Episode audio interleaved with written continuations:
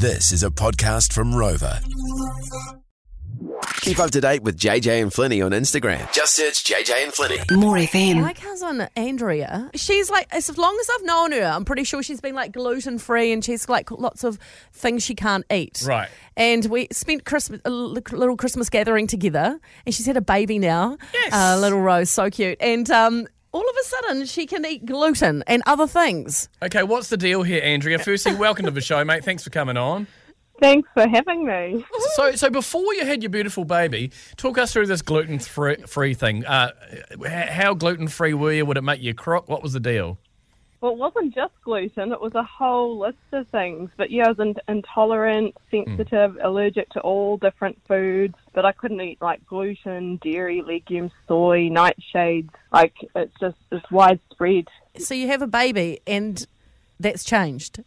Yeah, so I couldn't eat all of that for at least 10 years. And as soon as I had my baby, actually during my pregnancy as well, maybe the last two trimesters, all of a sudden it all just disappeared. And I can eat basically everything, which is like crazy. That's amazing. How did you know it disappeared? Like, did you did you have a piece of bread or something, or or um, some legumes, or how did you know it had disappeared? Yeah, because I just um, started like having, trying bits and pieces here and then. And I was like, ah, I'm not reacting. This is weird. And then I started trying more things and I was like, I'm having no reaction. That took me about a whole year to even accept the fact that I could eat this food. I was still expecting reactions because I've been Yeah. dealing with it for, for the last 12, like 10 to 12 years. Now, two years, three months down the track, and I can still eat the whole lot. So, so your expl- explanation is something happened when you had the baby that now you can just eat anything and you're completely fine. Yeah, pretty much. Kelly's text in, my 19 year old daughter who's got several food allergies had better not listen to this story. Thank you very much. I'm far too young to be a nana. Good on you, Kelly. Anyway, we've got an expert standing by. So, Olivia, you're a research fellow at the Canterbury University with a specialist in celiac disease, so you know all about gluten intolerances and things like that.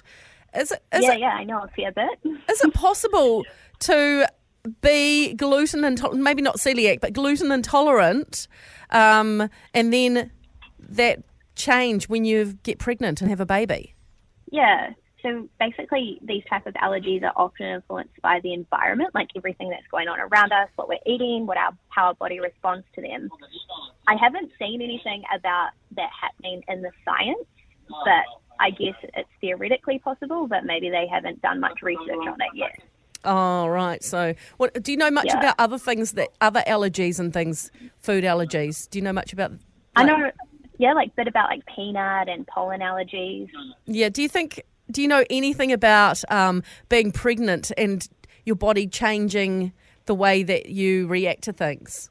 Yeah, so lots when you get pregnant, lots of things change inside your body, including your like gut microbiome, and your gut microbiome does control a lot. But we don't actually know that much science about how that influences things like allergies to food, especially. Medicines are slightly easier to understand sometimes. Oh, you've been awesome. Thank you, Olivia Ogilvy. We really appreciate your time. No worries. Um, and we've had some texts come in as well about other things. Um, I'm listening to your conversation. I used to be able to travel everywhere wonderfully before having my two babies. Now, after having them, I can't even go to the next town without getting very car sick. It's awful. I live in Feilding, and going to Palmy makes me unwell now. That sucks. Developing car sickness, no. No, thanks. Horrible. Yeah. You'd rather get rid of it. JJ and Flinny. More FM.